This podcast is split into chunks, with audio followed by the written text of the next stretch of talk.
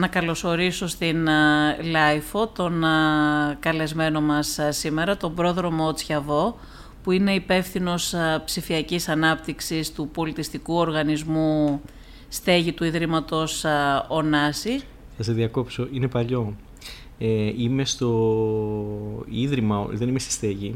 Είμαι τώρα πια στο Ίδρυμα συνολικά. Έχει διαφορά, γιατί είναι το είδα και εγώ, είδα, διάβασα δύο βιογραφικά σου. Η διαφορά είναι η εξής. Αυτό πρέπει να είναι του 16-17.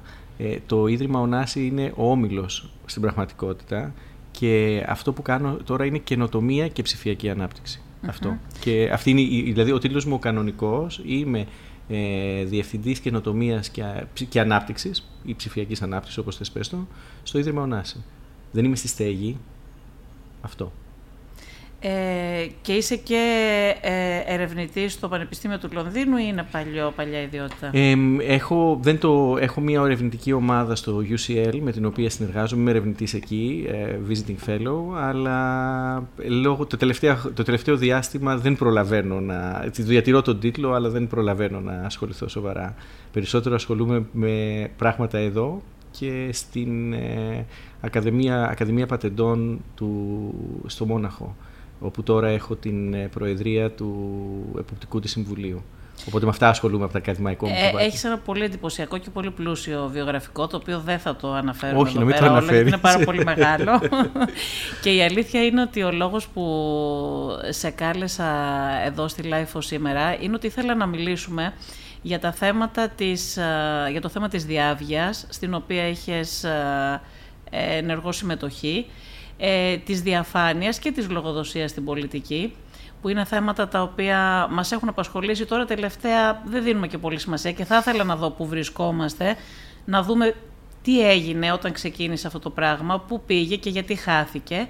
Αλλά ψάχνοντας εχθές λίγο στο διαδίκτυο να μάθω λίγα παραπάνω πράγματα για σένα, έπεσα και πάνω σε ένα βίντεο με μια ομιλία σου. Μάλλον έκανες τον συντονισμό, αλλά και Έκανα τον συντονισμό και κάποια σχόλια. Ε, για μια διαδικτυακή, σε μια διαδικτυα... Το βίντεο ήταν από μια διαδικτυακή ημερίδα με θέμα την εξαποστάσεως εκπαίδευση. Ε, όλοι λένε ότι η περίοδος της πανδημίας είναι μια ευκαιρία για να αξιοποιήσουμε περισσότερο τις α, τεχνολογίες. Το online education που λέγατε και εσείς στην ημερίδα. Ήθελα να ρωτήσω, την αξιοποιήσαμε όλο αυτό το διάστημα; Είναι τα podcast της LIFO. Από πού θέλεις να πρωτοαρχίσω, από το η διάβια και τη διαφάνεια ή να πάμε στην πανδημία και, στο, και στην Να ξεκινήσουμε με την πανδημία ναι. και μετά να πάμε στην ε, διάβια και τη διαφάνεια. Ωραία. Η, αυτό που συνέβη στην ε, πανδημία και συνεχίζεται ε, είναι το γεγονός ότι υπήρξε αυτό που λένε πάρα πολλοί σχολιαστές μία επιτάχυνση, βία επιτάχυνση του ψηφιακού μετασχηματισμού σε όλους τους τομείς της ζωής. Ε, αυτό θα πει ότι πράγματα τα οποία κάναμε μέχρι τώρα είχαμε τη δυνατότητα μάλλον να τα κάνουμε στο ψηφιακό κόσμο, αλλά η πραγματικότητα μας έδινε τη δυνατότητα να τα κάνουμε στο φυσικό. Δηλαδή, μπορούσες να κάνεις τηλεκπαίδευση και ακριβώς πριν από το, μια μέρα πριν από το lockdown, μπορούσες να κάνεις τηλεκπαίδευση. Μπορούσες, τεχνικά. Δεν το έκανες γιατί προφανώς η εμπειρία της φυσικής εκπαίδευσης είναι πολύ καλύτερη. Το ίδιο και με την τηλεεργασία. Αυτό λοιπόν που συνέβη είναι ότι όταν σταμάτησε να, υπήρχε, να υπάρχει εναλλακτική, έγινε μια πίεση στο να χρησιμοποιήσουμε εργαλεία τα οποία είχαμε ήδη, προκειμένου να κάνουμε ε, ενέργειες όπως είναι αυτή της τηλεκπαίδευσης ε, δραστηριότητες όπως είναι αυτή της τηλεκπαίδευσης. Αυτό που έγινε λοιπόν, επειδή έπρεπε να γίνει πάρα πολύ γρήγορα, ήταν ότι χρησιμοποιήσαμε ε, ως ε, κράτος γιατί έχουμε δημόσια κυρίως ε, εκπαίδευση, ε, αλλά και ο ιδιωτικός τομέας χρησιμοποίησε άμεσα εργαλεία που υπήρχαν ήδη διαθέσιμα. Τι ήθελες λοιπόν, ένα εργαλείο τηλεδιάσκεψης στην πραγματικότητα, ε, στο οποίο να επιτρέπει να βλέπεις ποιοι συμμετέχουν, να υπάρχει ένας έλεγχος ποιος μπήκε, ποιος βγήκε και να μπορείς να υποβάλεις και να μοιραστείς υλικά. Αυτά τα κάναμε ήδη με μία σειρά από εργαλεία και αυτό που έγινε κυρίως ήταν ότι πήραμε ε, μαζικά άδειες ας πούμε από το Teams της Microsoft, νομίζω ότι αυτό τελικά επέλεξε και το Υπουργείο, που είναι ένα εργαλείο τηλεδιάσκεψης, Και αυτό, αυτό έγινε η πλατφόρμα τηλεκπαίδευσης. Το δεύτερο κομμάτι ήταν υλικό το οποίο ήταν ψηφιοποιημένο ήδη και υπήρχε από προηγούμενα ΕΣΠΑ μέχρι ε, πρόγραμμα δημοσίων επενδύσεων, το οποίο χρησιμοποιήθηκε το ψηφιακό εργαλείο ή αναγκαστήκαμε να αρχίσουμε να το χρησιμοποιούμε. Τώρα, αυτά στη θεωρία. Άρα, στη θεωρία δεν κάναμε κάτι φοβερό. Πήραμε τα εργαλεία που υπήρχαν διαθέσιμα, αγοράσαμε όπου χρειαζόταν άδειες και αξιοποίησαμε αυτά που είχαμε.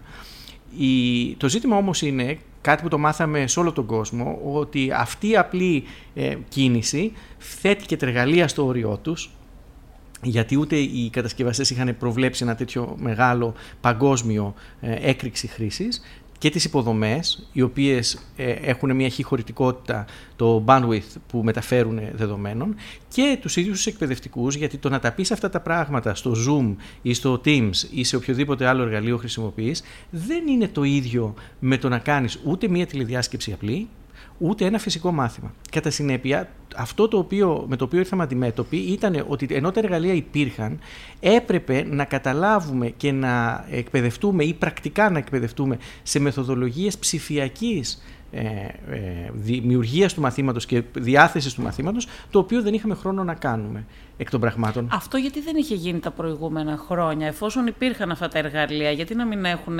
εκπαιδευτεί οι εκπαιδευτικοί για να μπορούν να τα χρησιμοποιήσουν. Ε, με φέρνει σε δύσκολη θέση. Θες να σου πω ε, την, την άποψή μου την καθαρά. Άποψή σου, ναι. ε, γιατί είναι πολύ πιο εύκολο για έναν, ε, όταν οποιοδήποτε πολιτικός κάνει μια, ένα σχεδιασμό προγράμματος να αγοράσει σερβερς και υπολογιστές και tablets, παρά να βάλει ανθρώπους να εκπαιδευτούν και να μετρήσει το αποτέλεσμα της εκπαίδευσης. Κατά συνέπεια, οποιοδήποτε σχεδίαζε ένα πρόγραμμα ψηφιακής παιδείας το, το καταλάβαινε και πιστεύω ότι δυστυχώς σε πολύ μεγάλο βαθμό το καταλαβαίνει ως διαδραστικούς πίνακες και ως laptops ή tablets. Ε... Είπες κάτι πριν, ε, να μετρήσει το αποτέλεσμα. Έχω την εντύπωση, παρότι η κυβέρνηση έδειξε έναν ενθουσιασμό ότι τι ωραία τα καταφέραμε και λειτουργήσε κτλ.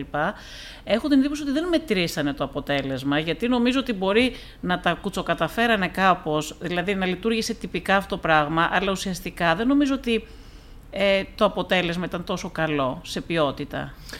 Κοίτα, ε, νομίζω πρώτα απ' όλα να πω το εξής, ότι το γεγονός ότι δεν έγινε κανένα τραγικό event με, ένα, με ένα-δύο αστοχίες που ήταν μάλιστα και αστείες, ε, δεν, δεν έγινε κάτι το τραγικό, ε, δεν μπορούσε να γίνει εξάλλου. Ε, είναι ένα θετικό σημείο. Δηλαδή, ε, πρέπει να πούμε στους ανθρώπους να τους δώσουμε ένα μπράβο. Το καταφέρανε και λειτουργήσε η εκπαίδευση χωρίς τραγικά ζητήματα. Έτσι. Υπήρχαν κάποιοι που λέγανε ότι δεν μπορούν, ότι δεν το ξέρουν, ότι. Πάντα θα το άκουγες αυτό. Ναι. Άρα να τους δώσουμε. Σίγουρα λέγανε ότι δεν μπορούν ναι. να το κάνουν. Από εκεί και πέρα όμως ε, το ζήτημα είναι ότι, δηλαδή αυτό που θα τους δώσω είναι ότι λειτουργήσε, ότι ε, μπορέσανε και κάνανε, δώσανε τα μαθήματα, αλλά και ότι δεν είχαν χρόνο. Τώρα πλέον όμως, είναι η δεύτερη χρονιά που φοβάμαι ότι θα το ζήσουμε αυτό έστω μερικώς, ε, πρέπει να ασχοληθούν πολύ σοβαρά και υπάρχουν άνθρωποι και στην Ελλάδα που ασχολούνται με το ζήτημα της ψηφιακής εκπαίδευσης, δηλαδή πώς ένας εκπαιδευτικός θα μάθει τα παιδιά αριθμητική στην τρίτη δημοτικού χρησιμοποιώντας μία ψηφιακή πλατφόρμα. Αυτό το πράγμα πρέπει να φτιαχτούν σοβαρά πακέτα ε, εκπαίδευσης εκπαιδευτικών, να γίνει, να γίνει μια, μια ε, διαδικασία κλιμάκωσης, να πεις θα δουλέψω αρχικά με τα πρότυπα και τα πειραματικά και το ΙΕΠ.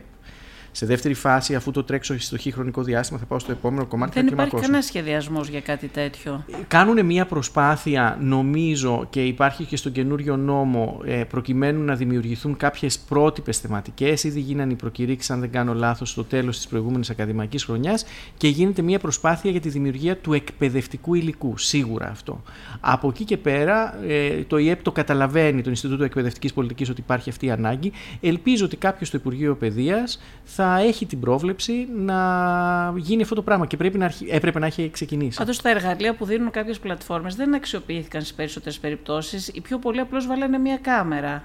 Ναι. Ε, Στα σχολεία ειδικά. Ναι. Είναι, να, να σας πω μια εμπειρία από το Ίδρυμα Ωνάση. Όταν ε, το Ίδρυμα Ωνάση έχει την πολυτέλεια να μπορεί όταν θέλει να δημιουργήσει μια εκπαιδευτική εφαρμογή, το τμήμα των εκπαιδευτικών, να έχει μια πολυτέλεια σχετική χρόνου και χρήματος. Τι θα πει αυτό, δεν είναι υποχρεωμένο. Δεν που είναι... δεν την έχουν τα σχολεία. Που δεν την έχουν τα σχολεία. Δημόσια, Γι' αυτό ναι. το φέρνω ως παράδειγμα. Άρα λοιπόν κάνω ένα. Πρώτα απ' όλα λέω το πλαίσιο, να ξέρουμε ότι είναι μήλα με αχλάδια. Αλλά έχει, μας δίνει, κάτι μας λένε τα μήλα για τα αχλάδια. Είναι φρούτα και τα δύο. Μας λένε λοιπόν το εξής, ότι για να κάνεις μια σωστή παραγωγή, όπως κάναμε ε, κάποιες ε, κάποιες, ε, εκπαιδεύσεις 60 ατόμων περίπου σε θέματα ψηφιακού εγγραμματισμού που έκανε ο Ανδριωτάκη, που, έκανε, που είναι πολύ έμπειρος σε αυτά τα πράγματα. Για να γίνει αυτό, είχα από πίσω μια ομάδα παραγωγής. Κάθισα και έκανα την. Ε, φτιάξαμε, είδαμε το υλικό του, το τεστάραμε, το ξανατεστάραμε. Είδαμε τι. α, αποφασίσαμε αν θα το- είναι μόνο η εφαρμογή ή αν θα παίζει και στο YouTube ε, broadcasting ταυτόχρονα. Έκανες ροή προγράμματος, λες και ήταν τηλεόραση. Ε, απαιτούσε τεχνικούς. Ε, όταν έκανα αντίστοιχη δουλειά στο Λονδίνο, ε, στο UCL, ε, που ετοίμασα ένα πρόγραμμα τηλεκπαίδευσης για δι- πνευματική ιδιοκτησία πριν από πέντε χρόνια περίπου, ε, που το κάναμε πάνω σε μια ειδική πλατφόρμα που ήταν για εκπαίδευση, ε, είχα ολόκληρο συνεργείο. Υπάρχει λοιπόν ένα όριο και μιλάμε και για ανθρώπους που παίξαμε ξανά και ξανά το υλικό, ήταν κονσέρβα, δεν ήταν live. Αν ήταν live είχαμε κάνει τουλάχιστον μια πρόβα. Ε, όπως λοιπόν παλιά ένας εκπαιδευτικός πριν βγει σε μια τάξη πήγαινες και έλεγες ε, μόνος σου ας πούμε, το μάθημα, το λέω και εγώ ως ε, πανεπιστημιακός έκανα πριν πάω στο πρώτο μου μάθημα, ε, ε, παρακολούθησα δύο μαθήματα για το πώς κάνω μάθημα. Πριν με βάλουν σε τάξη πρώτη φορά στο Λονδίνο έπρεπε να περάσω μια διαδικασία εκπαίδευσης, ταχύρυθμη. Και μετά έβγαινα στη φυσική τάξη με τα παιδιά. Αντίστοιχα, πιστεύω ότι πρέπει να υπάρξει ένα πρόγραμμα πριν μπει στην ψηφιακή τάξη. Πρέπει ένας καθηγητής να του πούνε δύο απλά πράγματα. Από το φόντο σου, ότι δεν μπορεί να είναι τόσο άσπρο, γιατί καίγεται που λέμε να φοράς άσπρη μπλούζα και να είναι και άσπρο από πίσω, μέχρι το ότι που που συζητούσαμε και στο διάλειμμα προηγουμένως, ότι να γράφουμε πίνακα σε μαυροπίνακα με κοιμωλία ενδεχομένως να μην φαίνεται.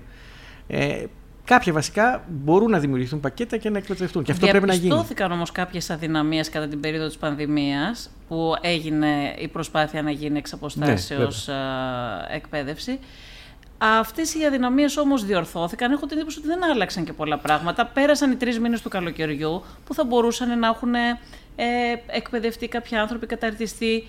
Έγινε κάτι τέτοιο, αξιοποιήθηκε Δεν αυτός ο γνωρίζω. χρόνος ή πάνε, ε, συνεχίζουν φέτος, Κάναμε- ξεκινάει η χρονιά Κοιτάξτε, κάναμε χωρίς αρκετά... να έχει αλλάξει τίποτα; Ναι.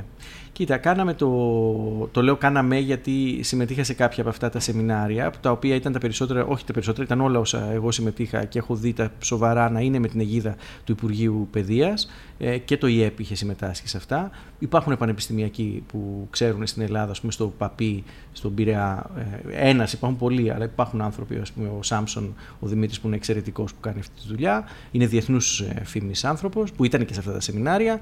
Ε, δεν ξέρω τι θα κάνει τώρα το Υπουργείο, δεν ξέρω και τι έκανε μέσα στο καλοκαίρι. Αλλά εάν δεν κάνει κάτι, θα τα βρούμε μπροστά μας. Είπες κάτι πριν και για το YouTube που έλεγες για το, α, ΟΝΑ- Ναι. για το Ίδρυμα και κάποια μαθήματα. Ε, για ποιο λόγο δεν, δεν υπάρχει δυνατότητα α, μέσα από το διαδίκτυο να υπάρχουν κάποια μαθήματα και να τα βρίσκουν κάποιοι; Δηλαδή, τώρα θα φέρω ένα παράδειγμα ενός κορυφαίου πανεπιστημίου βέβαια, αλλά ξέρω για παράδειγμα ότι στο Harvard υπαρχουν πάρα πολλοί φοιτητές οι οποίοι δεν πάνε στη φυσική τάξη να παρακολουθήσουν το μάθημα μία μέρα γιατί μπορεί να μην θέλουν, να μην μπορούν, να μην έχουν διάθεση, οτιδήποτε και μπορούν να παρακολουθήσουν το μάθημα αυτό κανονικά στο διαδίκτυο όποτε θέλουν. Αυτό δεν υπάρχει στα δικά μας τα ελληνικά πανεπιστήμια, τουλάχιστον στα περισσότερα από ό,τι ξέρω.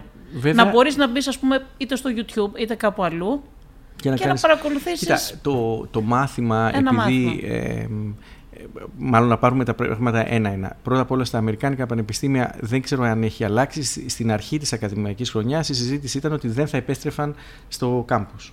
Ε, έτσι. Άρα ε, είχαν επίσης τη δυνατότητα να το κάνουν αυτό γιατί για πολλά χρόνια, όπως πολύ σωστά λες, ε, πάνω από δεκαετία ε, δουλεύουν διαδικτυακά μαθήματα, τα περίφημα MOOCs ε, και τα, open, τα massive online courses ε, και τα οποία δίνουν τη δυνατότητα ε, να παρακολουθήσεις όλο το μάθημα, στημένο το μάθημα για να γίνεται από απόσταση. Ε, τα πανεπιστήμια σε σχέση με τα σχολεία στην πανδημία, αυτό ε, και σου χρωστώ μια απάντηση σε μια προηγούμενη ερώτηση, α, χωρίς να μπορούμε να το μετρήσουμε, από αυτό που λέμε από anecdotal ε, α, πληροφορία, πήγαν καλύτερα από τα σχολεία. Γιατί, Γιατί οι καθηγητές είχαν ε, σε μεγάλο βαθμό ε, σε μεγαλύτερο βαθμό από ό,τι οι δάσκαλοι και οι καθηγητές των γυμνασίων λυκείων είχαν μια εξοικείωση με αυτές τις πλατφόρμες και μπορέσανε και κάνανε τα μαθήματά τους γενικά έτσι. Ε, και αυτό θεωρώ ότι είναι σχεδόν μονόδρομος. Τώρα, ε, αυτό βέβαια σημαίνει προετοιμασία του μαθήματος. Επανέρχομαι σε αυτό που είπα και πριν. Γιατί δεν γίνεται; Ε, έγινε μια προσπάθεια πριν από κάποια χρόνια να, γίνει, ε, να γίνουν τα e-courses και γίνανε και τα e-classes και, τα, και ανοιχτά και κλειστά. Ε, είχαμε συναντήσει, γιατί είχα συμμετάσχει ε, φορώντας και το ακαδημαϊκό μου καπέλο και το νομικό μου καπέλο, δηλαδή και προκειμένου να δούμε πώς θα βγαίνανε ως ανοιχτοί πόροι για να πάμε λίγο σιγά σιγά και, στα, και στη διαφάνεια και στην ανοιχτοτητα άρα πόροι που οποιοδήποτε μπορούσε να τους δει. Και είχαμε συναντήσει τρομακτική αντίδραση σε απίθανα σημεία. Από το ζήτημα ότι έπρεπε να εκαθαρίσουμε το υλικό, αν ανέβαζα εγώ μια φωτογραφία για παράδειγμα έπρεπε να είχα πάρει άδεια για να βγει στο YouTube ε, μέχρι το γεγονός ότι είχαμε αντιδράσεις από, μέσα από τα πανεπιστήμια όπου έλεγαν ότι τα προσωπικά δεδομένα των παιδιών.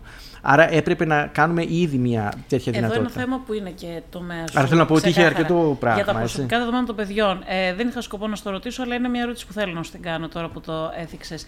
Ε, υπήρχαν αρκετοί εκπαιδευτικοί που αντέδρασαν πέρσι και είπαν ότι δεν θέλουν να υπάρξει κάμερα μέσα στο μάθημα, μέσα στην τάξη. Ε, και έθεσαν τέτοιο θέμα προσωπικών δεδομένων. Θεωρείς ότι υπάρχει θέμα ή όχι, επειδή είσαι και νομικός και ασχολείσαι με αυτά τα ζητήματα; Υπάρχει θέμα, αλλά όχι, όχι ανεπίλητο, κατά με. Και έχει και η Αρχή Προστασίας έχει δώσει συγκεκριμένες κατευθύνσεις. Πώς θα μπορούσε να λυθεί αυτό, κατά τη γνώμη σου; Ε, να τονίσω ότι υπάρχει ένα ηθικό και ένα νομικό θέμα. Ναι, θα Ξεκινάω το... νομικό. Ναι, ναι, το νομικό θέμα ε, λύνεται με συγκεκριμένους τρόπους. Δεν δείχνεις πάνω στα παιδιά, δείχνεις πάνω στον εκπαιδευτικό, πρώτα απ' όλα. Έτσι. Ε, δεν έχεις λόγο να δείξεις πάνω στα παιδιά. Ε, τα παιδιά τα οποία συμμετέχουν στο μάθημα, αν είμαστε μια τάξη των 25, των 30, των 300 ανθρώπων, πρέπει να έχουν δώσει οι γονείς τους τη σχετική συγκατάθεση, αφού έχουν ενημερωθεί πλήρως για τα ποια είναι τα δικαιώματα και οι υποχρεώσεις των παιδιών ε, όταν καταγράφονται και επίσης να μην γίνεται οποιαδήποτε καταγραφή η οποία δεν απαιτείται.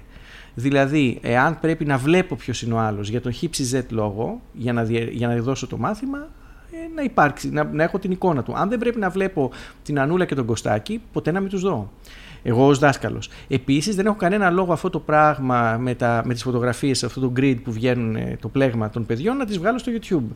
Να δηλαδή θέλω να πω ναι. ότι οι λύσεις υπάρχουν, είναι τεχνικές, νομικοτεχνικές λύσεις, θέλει μια διαδικασία με 10 βήματα, να είναι ξεκάθαρα τι κάνει ο καθένας και μετά να μην δείχνουμε και διακινδυνεύουμε τα παιδιά χωρίς λόγο. Νομικό είναι αυτό, όχι το ηθικό θέμα. Ναι, ο, κα, ο καθηγητής κατά τη διάρκεια του μαθήματος, στη δευτεροβάθμια εκπαίδευση, ρωτά, για παράδειγμα, εξετάζει τους α, μαθητές.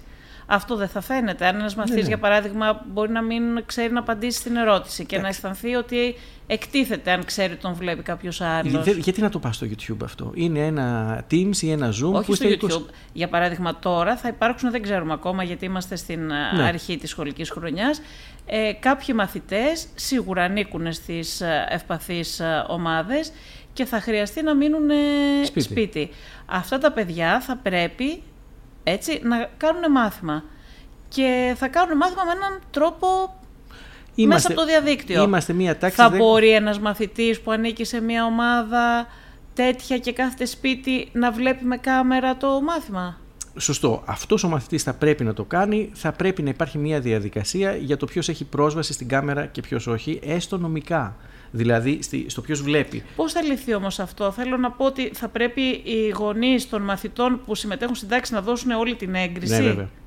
Για να μπορεί ο μαθητής που είναι στο σπίτι να, να... δώσει την έγκριση ή να δώσει την. Να, θα μπο, μπορείς να το θεμελιώσεις με δύο τρόπους, δύο νόμιμες βάσεις βλέπω. Είτε να δώσουν συγκατάθεση στην περίπτωση που πρόκειται για κάτι το οποίο είναι δεκτικό συγκατάθεσης, είτε να είναι ε, για κάτι που είναι απαραίτητο προκειμένου να πραγματοποιηθεί αυτή η, ε, να δοθεί αυτή η υπηρεσία, να πραγματοποιηθεί, να υλοποιηθεί αυτή η σχέση ανάμεσα στο διδάσκοντο και στο διδασκόμενο. Οπότε πρέπει να έχει φροντίσει για μία σειρά από μέτρα το σχολείο ε, για το τι γίνεται και αντίστοιχα να έχει συγκατατεθεί, να έχει, συνε, να έχει γνωστοποιηθεί αυτό στον ε, γονέα και κηδεμόνα ο οποίος να το έχει αποδεχτεί. Και αν κάποιος δεν δώσει συγκατάθεση, ένας γονέας δεν δώσει συγκατάθεση. Γι' αυτό λέω, είναι, φορε... είναι δυνατόν να μην πάμε μόνο στη συγκατάθεση. Μπορεί να έχουμε μία ε, δημόσια αποστολή, είναι μία άλλη νόμιμη βάση με την οποία γίνεται η επεξεργασία των δεδομένων. Η παροχή του μαθήματος μπορεί να πάει κάτω από αυτή την ε, νόμιμη βάση, τουλάχιστον σε ένα μεγάλο βαθμό. Ακούγεται πολύ δύσκολο, όπως μας το λες πάντως.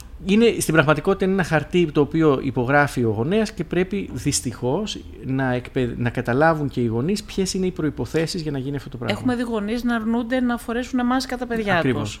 Ε, πιστεύεις ότι δεν θα υπάρξει κάποιος γονέας που θα αντιδράσει Θεωρώ δεδομένο ότι θα υπάρχουν γονείς που θα αντιδράσουν ε, και γι' αυτό το λόγο πρέπει να γίνει η διαδικασία ε, νομότυπα όπως πρέπει να γίνει, σωστά. Ε, ο, τώρα, αν ένας γονέας δεν θέλει να βάλει το παιδί του να μπει σε αυτό γιατί είναι του διαόλου πράγματα, γιατί το μας καταγράφει ο, ο Σόρος και ο Bill Gates, ε, είναι και το Teams του Bill Gates, ε, είναι η Microsoft που έχουν και πάτημα οι άνθρωποι. Ε, να μας εξηγήσεις μετά και για το τσιπάκι, πώς θα περάσει από το ναι, εμβόλιο. ναι, ναι, Είναι κάτι που είχα πάντα πορεία. Δεν καταλαβαίνω πώς θα μας βάλει το τσιπάκι μέσα από το εμβόλιο κέφι να υπάρχει. Καλή διάθεση. καλή διάθεση και όλα γίνονται.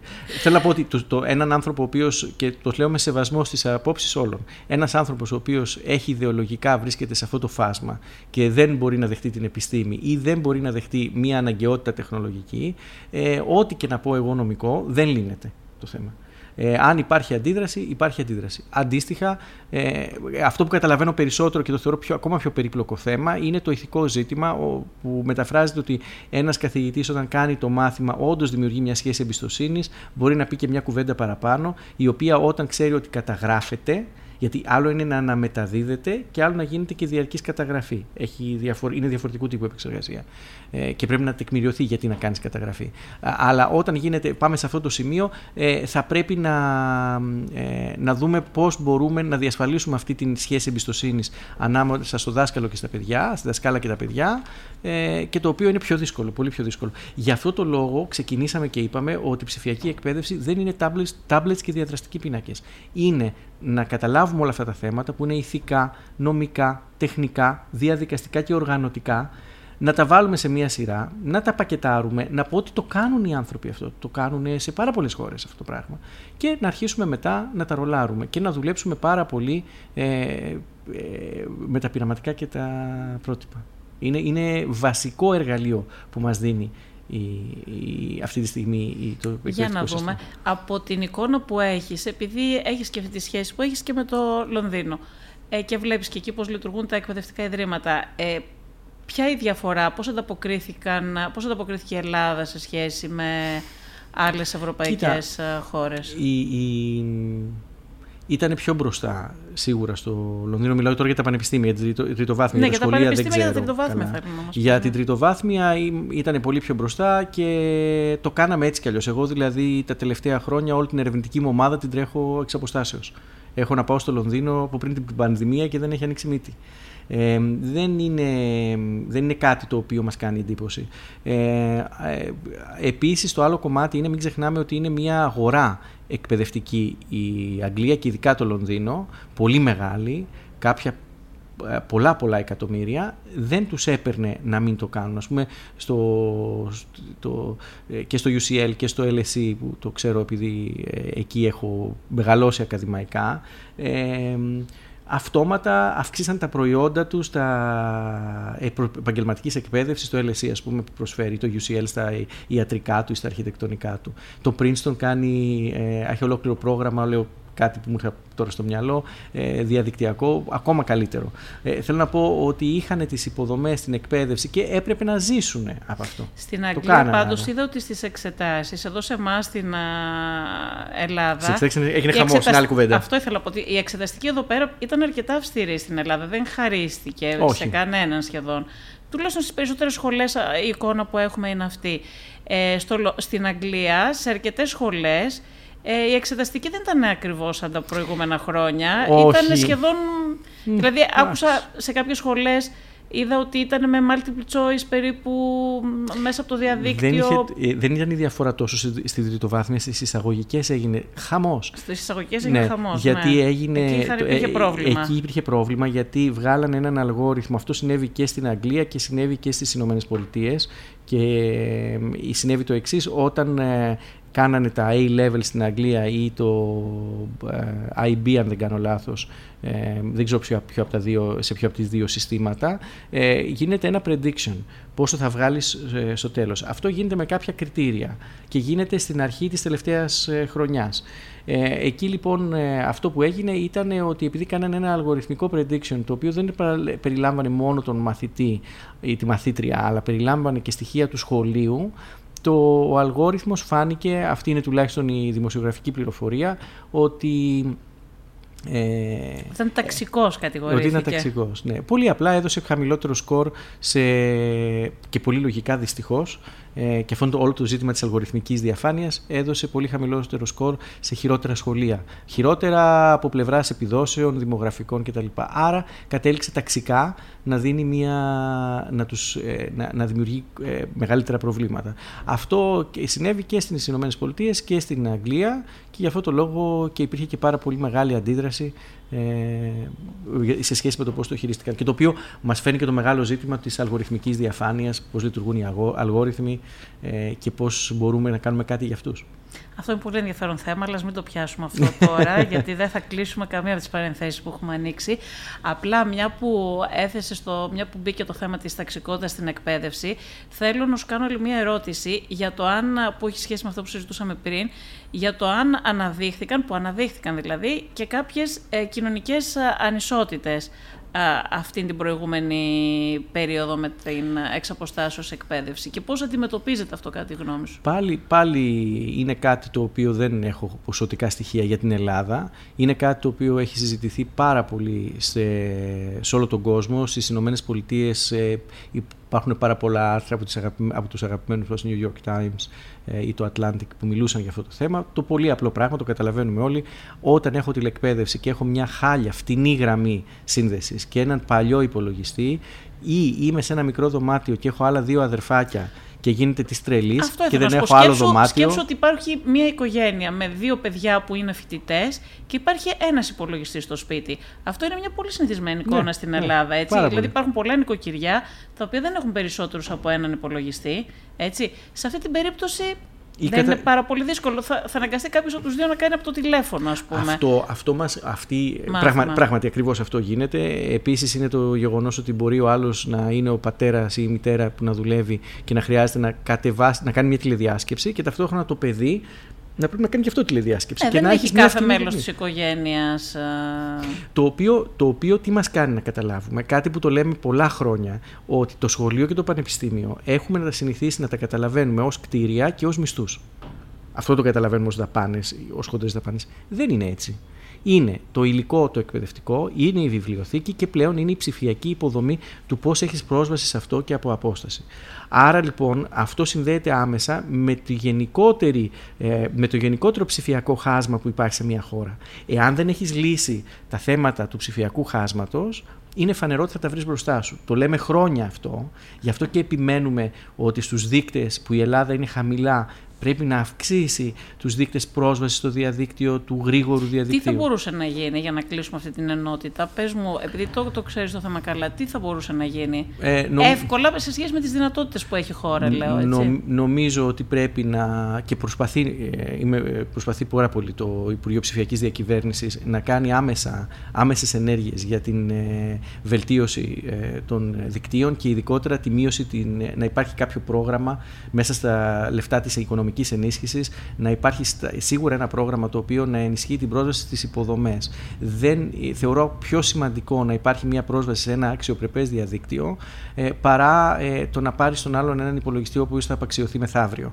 Ε, άρα, ε, μεγάλη σημασία πρώτη είναι να βελτιωθούν οι υποδομές και να πιεστούν και οι πάροχοι να τις βελτιώσουν. Πιστεύω ότι και αυτή η κυβέρνηση. Εδώ θέλω να, να πω ότι όλοι πιστεύω ότι γενικότερα προσπαθούσαν σε αυτό το τομέα. Θέλω να πιστεύω ότι και αυτή η κυβέρνηση ε, έχει δείξει δείγματα ότι προσπαθεί πάρα πολύ σε αυτό το τομέα. Το δεύτερο κομμάτι, και το ψηφιακής διακυβέρνησης ειδικά, ε, το δεύτερο κομμάτι είναι ε, ότι πρέπει να γίνει οπωσδήποτε εκπαιδευτικό πρόγραμμα εκπαιδευτικών. Οπωσδήποτε. Αυτό πρέπει να γίνει προχθές. Αυτό γιατί δεν γίνεται; Δηλαδή και εμένα μου κάνει εντύπωση που ενώ είχαμε αυτές τις αδυναμίες που παρουσιάστηκαν το προηγούμενο διάστημα, δεν είδα να γίνει τίποτα Φαντάζομαι στο θέμα ότι της θέλει κατάρτισης χρόνο. των εκπαιδευτικών. Νομίζω ότι ήταν και μεγάλο το στραπάτσο με την, ε, κα- με την κατάρτιση των επαγγελματιών και ξέρεις, φυσάς και το γιαούρτι.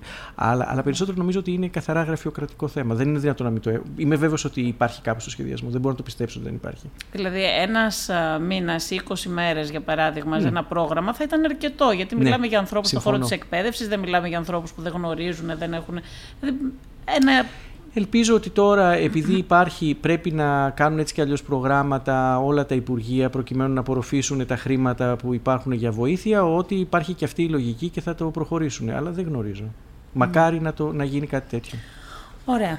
Πάμε στο θέμα τώρα της α, διάβγειας και της διαφάνειας. Θέλω να σε ρωτήσω ότι ένα, ένα πολύ καλό εργαλείο που υπήρξε, πότε δημιουργήθηκε, πριν από πόσα χρόνια ακριβώς, η διάβγεια, Η για τη διάβγεια. διάβγεια λέω. Η διάβγεια πρέπει να έγινε το πρώτο beta το 9. Το 9. Το 9. Ε, ε, ήταν ένα Ή το 9 ή το 10 το αργότερο. κάπου εκεί, δηλαδή είναι περίπου 10 χρόνια, εν Ναι. πάση περιπτώσει. Ξεκίνησε αρκετά φιλόδοξα, ε, Ξεκίνησε...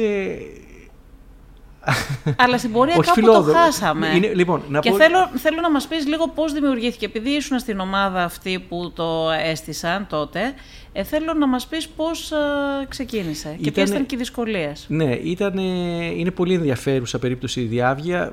Προφανώς δεν είμαι αντικειμενικός άνθρωπος, συμμετείχα στην ομάδα πολύ ενεργά, ε, αλλά ήταν μία από τις πιο ουσιαστικές μεταρρυθμίσεις, πιστεύω, που γίνανε στο, στο ψηφιακό κράτος, θεωρώ, μαζί με τα ε, κομμάτια που αφορούν την, τα ανοιχτά δεδομένα, την πιο σημαντική. Θα έλεγα με μεγάλη απόσταση η διάβγεια. Ε, και έγινε σε μία στιγμή και με έναν τρόπο ε, ο οποίος δεν ε, πέρασε από τις συνήθεις διαδικασίες ε, ε, εγκρίσεων προγραμμάτων, δηλαδή δεν ήταν ένα μεγάλο πρόγραμμα, δεν κόστησε κάποια εκατομμύρια, κόστησε κάποιες δεκάδες χιλιάδες ευρώ το beta το πρώτο, ε, το οποίο εκείνη την εποχή, θυμηθείτε είμαστε πριν από τα μνημόνια, είναι η κυβέρνηση του, Του Γιώργου Παπανδρέου. Παπανδρέου, δεν έχει έρθει ακόμα το στραπάτσο και γενικότερα στην πληροφορική ξοδεύονται τα λεφτά με το τσουβάλι. Ένα τέτοιο τύπου πρόγραμμα, το οποίο έγινε εκ των ενόντων στην ομάδα ηλεκτρονικής διακυβέρνησης του τότε γραφείου του Πρωθυπουργού, ε, Στην οποία ομάδα ήσουν εσύ, στην, ομάδα, συμμετείχες στην οποία ομάδα ήμουν ε, και η οποία λειτουργούσε, είχε τους ανθρώπους οι οποίοι ήταν οι μετακλητοί και είχε μια σειρά από επιστημονικούς συνεργάτες. Εμένα μου είχαν, με είχαν βρει στο Λονδίνο και μου είχαν πει γι' αυτό και πηγαίνω ερχόμουν θυμάμαι και έκανα αυτή τη δουλειά μαζί με τον Θοδωρή τον Καρούνο. Ε, ήταν, Είχες κάποια σχέση εσύ με το Πασόκ, με το κόμμα; όχι κομματική, Δεν είχες ε, κομματική. όχι κομματική, αλλά ήξερα όλους τους ανθρώπους αυτούς και τους ξέρω ακόμα. Και Ήξερες τους ανθρώπους που ασχολιόταν με το τομέα αυτό, με το αντικείμενο ναι, αυτό. Ναι, ναι, με αυτό το Έτσι. αντικείμενο και οι οποίοι ήταν, νομίζω. Τώρα, ε, άμα τους δεις γύρω που είναι αυτοί οι άνθρωποι σήμερα, θα δεις ότι όλη αυτή η ομάδα που είχε μαζέψει τότε. ε, Προφανώς δεν είμαι αντικειμενικός, είναι φίλοι μου, αλλά όλη αυτή η ομάδα θα τους δεις τώρα κάπου. Ο- Κάτι κάνανε είτε στον ιδιωτικό είτε στο δημόσιο τομέα. Ε, κάνανε αλλαγές στο, στον κόσμο. Εγώ περισσότερο συνεργαζόμουν τότε, να πω την αλήθεια, με τον Αντώνη τον Μαρκόπουλο στην ειδική γραμματεία ψηφιακού σχεδιασμού και σχεδιάζαμε προγράμματα ακριβώς με αυτόν τον τρόπο. Ε, δηλαδή, μου είχαν ζητήσει ως εξωτερικός ε, εμπειρογνώμονας και είχα συνεργαστεί πολύ στενά μαζί τους. Ε, όταν λοιπόν έγινε αυτό, αυτό που ήταν το ιδιαίτερο ήταν ότι δεν πήγε σε ένα ΕΣΠΑ. Δεν πήγε να πάρει 10 εκατομμύρια. Ε, έγινε με μια εσωτερική ομάδα. Ε, τα περισσότερα από τα παιδιά αυτά τώρα είναι στον ιδιωτικό τομέα, στο εξωτερικό, ε, σε startup, ε, τώρα πια δεν είναι startup, σε εταιρείες μεγάλες ε, και οι οποίοι χτίσανε μαζί ένα απλό λογισμικό με μια επαναστατική ιδέα. Αντί να ζητάς από τη δημόσια διοίκηση να σου φέρει ένα έγγραφο που ψάχνεις, δηλαδή να έχουμε αυτό που λέμε μια παθητική διαφάνεια, είχαμε για πρώτη φορά ένα μέτρο ενεργητικής διαφάνειας, δηλαδή προκειμένου το δημόσιο να έχει κάτι το οποίο να είναι έγκυρο, ε, θα έπρεπε να ανεβαίνει σε, ένα, σε μια βάση δεδομένων. Αυτό ισχύει τώρα, γιατί έχω την εντύπωση Βεβαίως. ισχύει ακόμα Ισχύει. και τώρα. Α, Και να πω λίγο την ιστορία. Να πω πρώτα απ' όλα ότι αυτό έγινε σε μια περίοδο, ξανά λέω, που είναι η, ο Ομπάμα στις ΗΠΑ, που έχει δώσει μεγάλη έμφαση ένα χρόνο πριν περίπου στο, στα ανοιχτά δεδομένα. Ε, είναι, αν δεν κάνω λάθος, ο Μπράουν στην Αγγλία μετά τον Μπλερ, ο οποίος ακολουθεί και αυτός αντίστοιχη πολιτική. Εγώ εκείνη την περίοδο δούλευα στην Αγγλία ε, στα, με το, στο LSE ε, στα θέματα του Open ε, και δούλευα πάρα πολύ άμεσα με το Υπουργείο Δικαιοσύνης εκεί στο πώς φτιάχνανε τα ανοιχτά δεδομένα στο ε, αγγλικό σύστημα. Οπότε ε, υπήρχε μια πολιτική ε, και εκείνη την περίοδο, λίγο μετά, ε, ετοιμάστηκε το Open Government Partnership, μια πρωτοβουλία των Ηνωμένων Εθνών για το άνοιγμα της διακυβέρνησης παγκοσμίως. Είναι δηλαδή μια περίοδος ελπίδας συνολικής και ανοίγματος.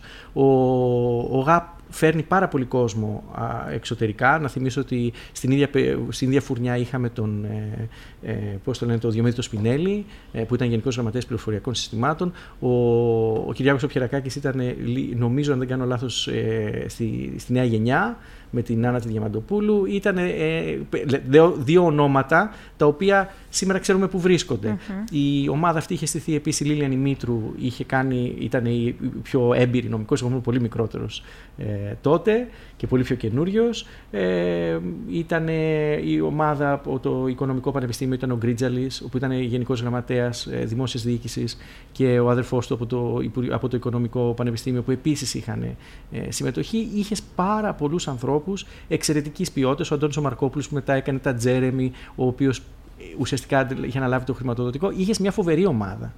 Αυτή λοιπόν η ομάδα, η οποία δεν ήταν κομματική ομάδα, ε, δεν είχε και καμία εξάρτηση. Όταν λοιπόν ήρθαν και μας είπαν, ε, παιδιά φτιάχτε αυτό το... Τι νους ιδέα ήταν, ε, ε, πολιτικά ποιος το στήριξε; Ο, ο ίδιος ο ΓΑΠ. Ο ίδιος ήταν ο του ΓΑΠ. ΓΑΠ η ιδέα. Δηλαδή ο Ραγκούσης ήταν τότε υπουργός, αλλά ήταν ιδέα του ΓΑΠ, καθαρή. Και μάλιστα το είχε ανακοινώσει και στο LSE όταν είχε έρθει καν. Είχε κάνει μια ομιλία. Εγώ θυμάμαι ήμουν στην Αυστραλία όταν έκανε την ομιλία, δεν ήμουν στο Λονδίνο. Το είχα ακούσει και λέω τι λέει ο άνθρωπος. Υπάρχει άνθρωπος στην Ελλάδα που Πολιτικές τα λέει αυτά. πιέσεις δεν δέχτηκε, γιατί ξέρουμε όλοι ότι οι πολιτικοί δεν αγαπάνε ιδιαίτερα τη διαφάνεια. Δεν μπορώ να το ξέρω. Εγώ ξέρω ότι τελικά έγινε. Και γι' αυτό και έγινε από εσάς που δεν ήσασταν Δεν α, ήμασταν τίποτα. πολιτικοί, ναι, δεν, δεν, ήμασταν, είχατε ούτε, σχέση. δεν είχαμε σχέση. Τεχνοκράτε. Ήταν μια τεχνοκρατική Ναι. ομάδα και.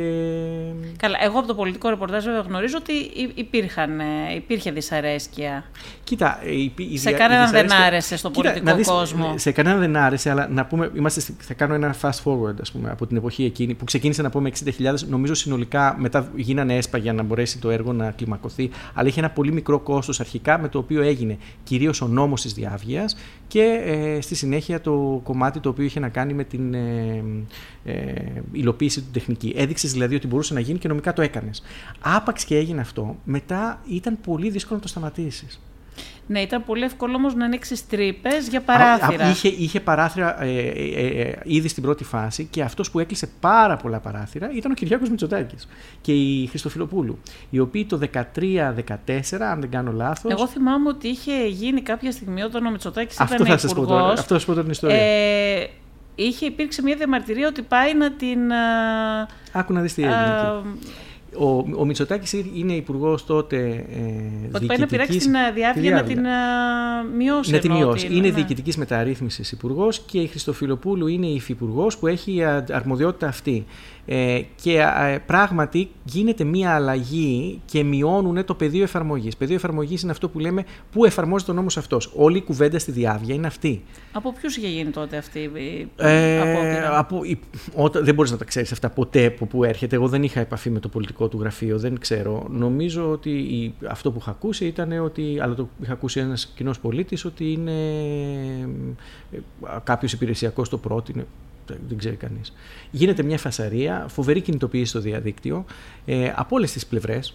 Δηλαδή, φαντάσου, το Πασόκ το είχε περάσει στην προηγούμενη Το θυμάμαι φάση. γιατί και εγώ ως δημοσιογράφος Ναι. ήμουν από αυτούς που είχα αντιδράσει τότε και Βεβαίως. στο διαδίκτυο, προσπαθώντας να υπερασπιστούμε τη διάβγεια. Και μάλιστα γιατί... είχαν βγει από όλες. Και ο ΣΥΡΙΖΑ το είχε υποστηρίξει, όλοι είχαν αντιδράσει. Ε, Αμέσως μετά, μέσα προς τιμή του, ε, τότε Υπουργού, νυν Πρωθυπουργού, μέσα σε, θυμάσαι, σε μία μέρα, σε 24 ώρες, ε, άλλαξε και μάλιστα το ισχυροποίησε εκεί που έλεγε ότι δεν είναι έγκυρες οι αποφάσεις αν δεν έχουν δημοσιευτεί, τις έκανε δεν είναι ισχυρές.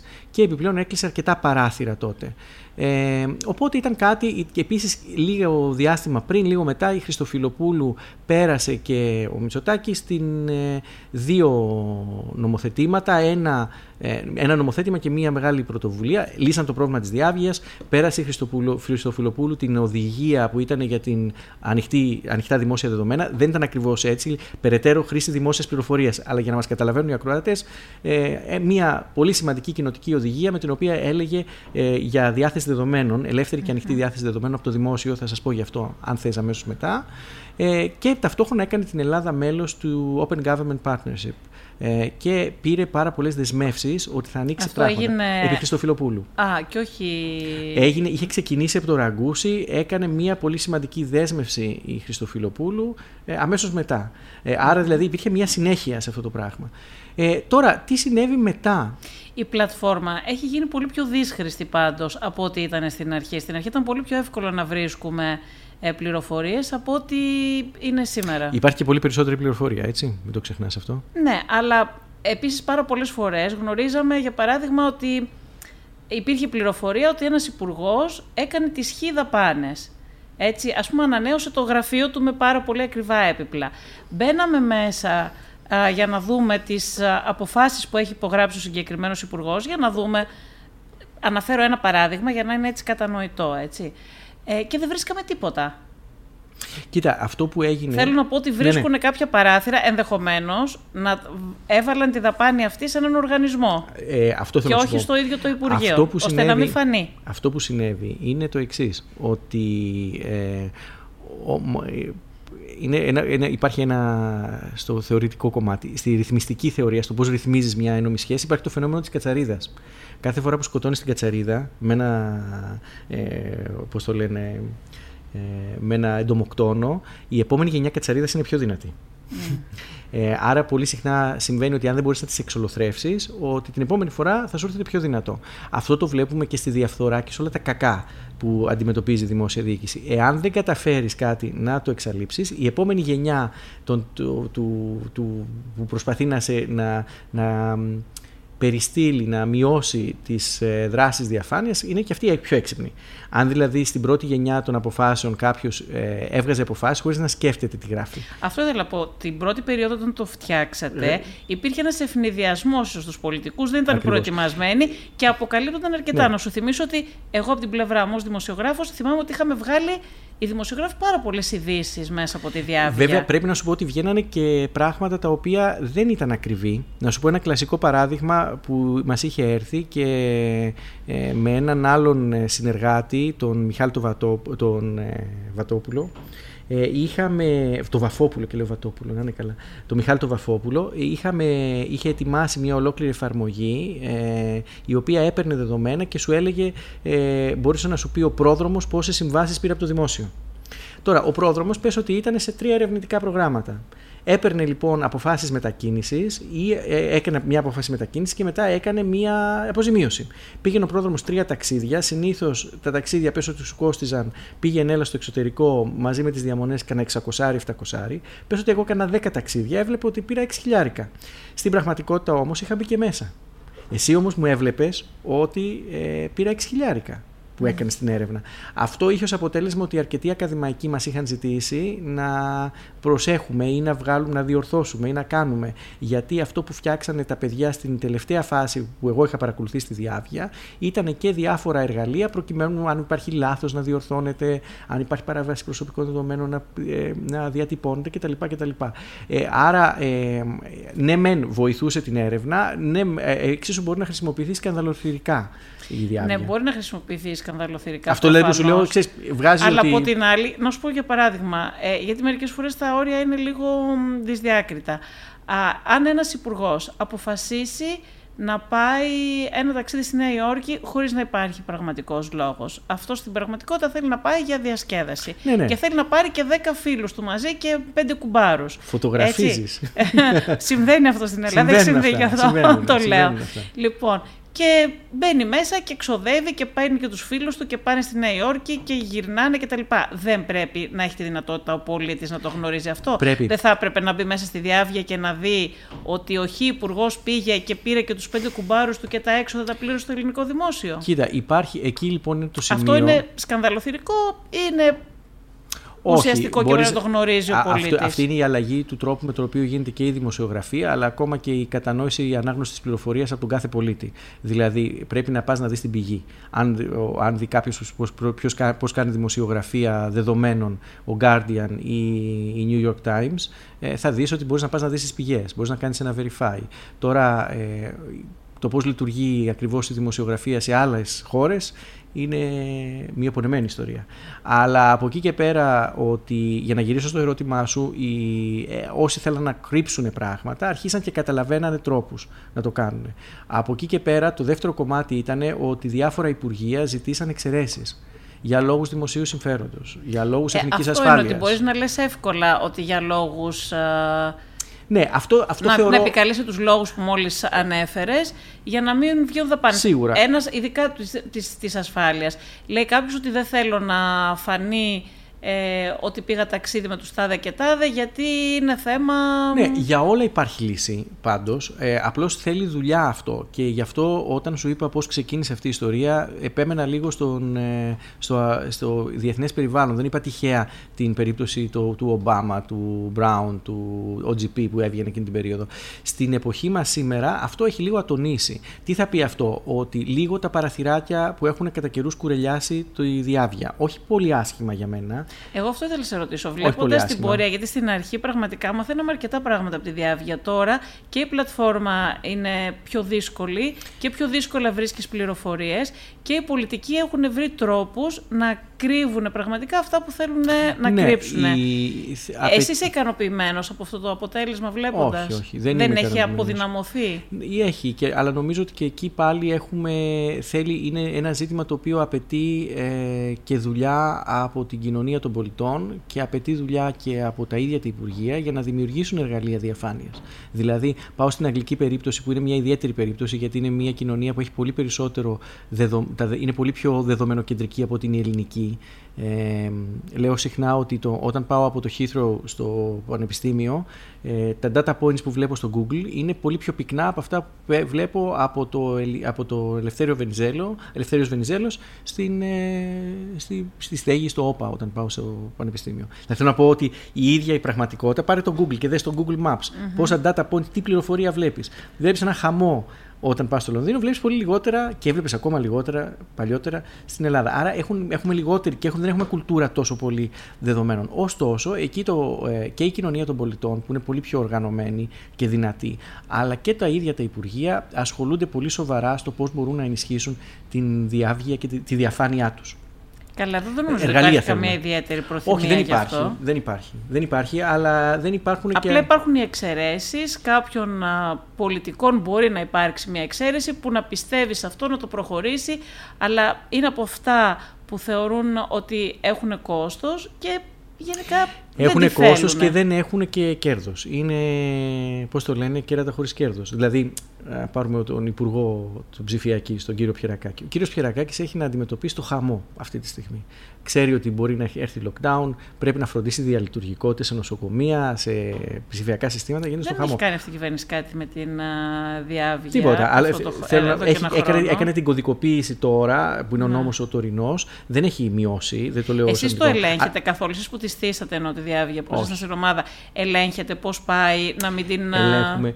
Το βλέπουμε το όλο ζήτημα. Εμένα τώρα λόγω του ότι δουλεύω πλέον για το Ίδρυμα Ωνάση δεν μου είναι εύκολο να έχω δημόσιο λόγο πάνω σε αυτό το κομμάτι. Δεν κάνω ακτιβιστικά πράγματα. Βοηθάω την ΛΑΚ, όταν, τον Οργανισμό Ανοιχτών Τεχνολογιών, πάνω στα ζητήματα αυτά όταν με ζητήσουν. Οι περισσότεροι, τα περισσότερα υπουργεία, μάλλον πολλοί, πολλοί άνθρωποι ας πούμε, από υπουργεία ε, είτε πολιτικοί είτε ανεξαρτήτως κυβέρνησης μου έχουν ζητήσει ανεπίσημα να μιλάμε για κάποια πράγματα. Μπορώ να μιλήσω, να, να πω την άποψή μου πάνω σε αυτά, αλλά ως εκεί δεν έχω ούτε θεσμικό ρόλο, ούτε μπορώ να λειτουργήσω πλέον ε, ακτιβιστικά πάνω σε αυτό το τομέα. Ωστόσο, το παρακολουθούν οι άνθρωποι ε, και παρακολουθείται από διάφορους ανθρώπους, όχι ότι είναι κηδεμόνες ή είναι κάτι οι, οι γέροντες ή σοφοί. Ε, με την έννοια, έχεις φτιάξει κάτι, ξέρεις τι είναι, το παρακολουθείς και από εκεί και πέρα παρεμβαίνεις με το τι είσαι, ποιος είναι ο θεσμικός σου ρόλος. Στα πλαίσια αυτά. Ε, γενικότερα νομίζω ότι έχουμε ανάγκη από εργαλεία. Αυτό προσπαθώ να πω και, προσπαθούσα να πω και προηγουμένως. Έχουμε ανάγκη είτε η κοινωνία των πολιτών είτε η, το κράτος. Θα έλεγα η κοινωνία των πολιτών πρωτίστως πρέπει να φτιάξει περισσότερα εργαλεία που επιτρέπουν να μειώσουν το information overload, την υπερπροσφορά πληροφορίας, το κρύψιμο της πληροφορίας. Πρέπει να γίνουν, μπορούν να γίνουν data analytics πια. Έχουμε μεγάλα σύνολα δεδομένων. Είναι το πιο μεγάλο. Τι εννοείς όταν λες εργαλεία, για παράδειγμα; Ε, για παράδειγμα, να πω κάποια παλιά και από τα πρώτα που είχαν βγει, όπως είναι η υπερδιάβια, όπως είναι στην Αγγλία το Open Corporates. Ε, εργαλεία τα οποία διαβάζουν τα δεδομένα αυτά και μπορούν να, συνάγουν, να βγάλουν συμπεράσματα τα οποία να είναι και έξυπνα. Δηλαδή να μπορούν να καταλάβουν ποια είναι δαπάνη μετακίνησης και ποια είναι αποζημίωση. Να μπορούν να, να εντοπίσουν ο, μέσα στο κείμενο τι συμβαίνει όταν ο πρόδρομος κάνει μια μετακίνηση στη Νέα Υόρκη μαζί με 10 άτομα από τη συνοδεία του. Ε, αυτή τη στιγμή αυτό γίνεται χειροκίνητα σε μεγάλο βαθμό οφείλεται. Άρα και στη δημοσιογραφία, κατά τη γνώμη σου. Προφανώς χρειάζονται αυτά τα εργαλεία ναι. που δεν τα έχουμε. Όχι. Είναι πολύ δύσκολο. Βέβαια, υπάρχουν παιδιά που προσπαθούν και κάνουν τέτοιο τα τύπου Τα πιο νέα παιδιά, ναι, ίσως ναι, τώρα έχει ξεκινήσει. Αλλά οι περισσότεροι δουλεύουν με τον πιο παραδοσιακό τρόπο. Ναι, συνήθως ε, δεν, δεν. Τι δεν εργαλεία, κατά τη γνώμη σου, χρειάζονται στη δημοσιογραφία για να μπορέσει να ανταπεξέλθεις. Πάντα αυτό. έχω μια αιμονή με την εκπαίδευση. Ε, πρέπει να γίνουν πρώτα απ' όλα να καταλάβουμε τα, τι δυνατότητες υπάρχουν. Εργαλεία που είναι απαραίτητα είναι να καταλάβουμε ποιες είναι οι βασικές πηγές δεδομένων, προκειμένου να κάνουμε τη δουλειά μας. Στην Ελλάδα, προφανώς η διάβια είναι πολύ μεγάλο ε, μέρος και το data.gov, το οποίο έχει και datasets. Ε, αν θες να σου πω μετά λίγο και τη διαφορά μεταξύ των δύο έχει μια σημασία και η ιστορικότητά τους. Και μετά είναι, ασχολούνται πολύ περισσότερο τα, τα νέα παιδιά με δημοσιογραφία, με ανάλυση στοιχείων από τα social media από Twitter που είναι και πιο εύκολο να πάρεις τα στοιχεία αυτά, αλλά και με διάφορους τρόπους, με social listening, δηλαδή ακούγοντας τι συζητιέται, ποιος λέει τι, τι γίνεται ε, και στο Facebook και τώρα φαντάζομαι σιγά σιγά και στο Instagram. Ε, αυτό, οι, πιο, ε, οι δουλειές που έχω δει κυρίως έχουν να κάνουν με το Twitter και έχουν κυρίως να κάνουν με hate speech, με λόγο μίσους και πώς τον εντοπίζεις ή ξενοφοβικό λόγο. Δεν έχουμε δει όμως... Ε, να γίνεται συστηματικά η δουλειά αυτή εν πολλής και το ξέρεις καλύτερα και από μένα γιατί ε, αυτό απαιτεί να υπάρχει μια αντίστοιχη κατανόηση από τα μίντια της ε, δημοσιογραφίας δεδομένων και αντίστοιχα και το κοινό να το κατανοεί και να κάπου να μεταφράζεται. Οι New York Times ή ο Guardian μπορούν να το κάνουν γιατί έχουν καταφέρει να έχουν μια χρηματοδότηση ανεξάρτητη, αρκετά ανεξάρτητη ώστε να μπορούν να κάνουν αυτή τη δουλειά. Δεν είναι το ίδιο σε όλες τις χώρες.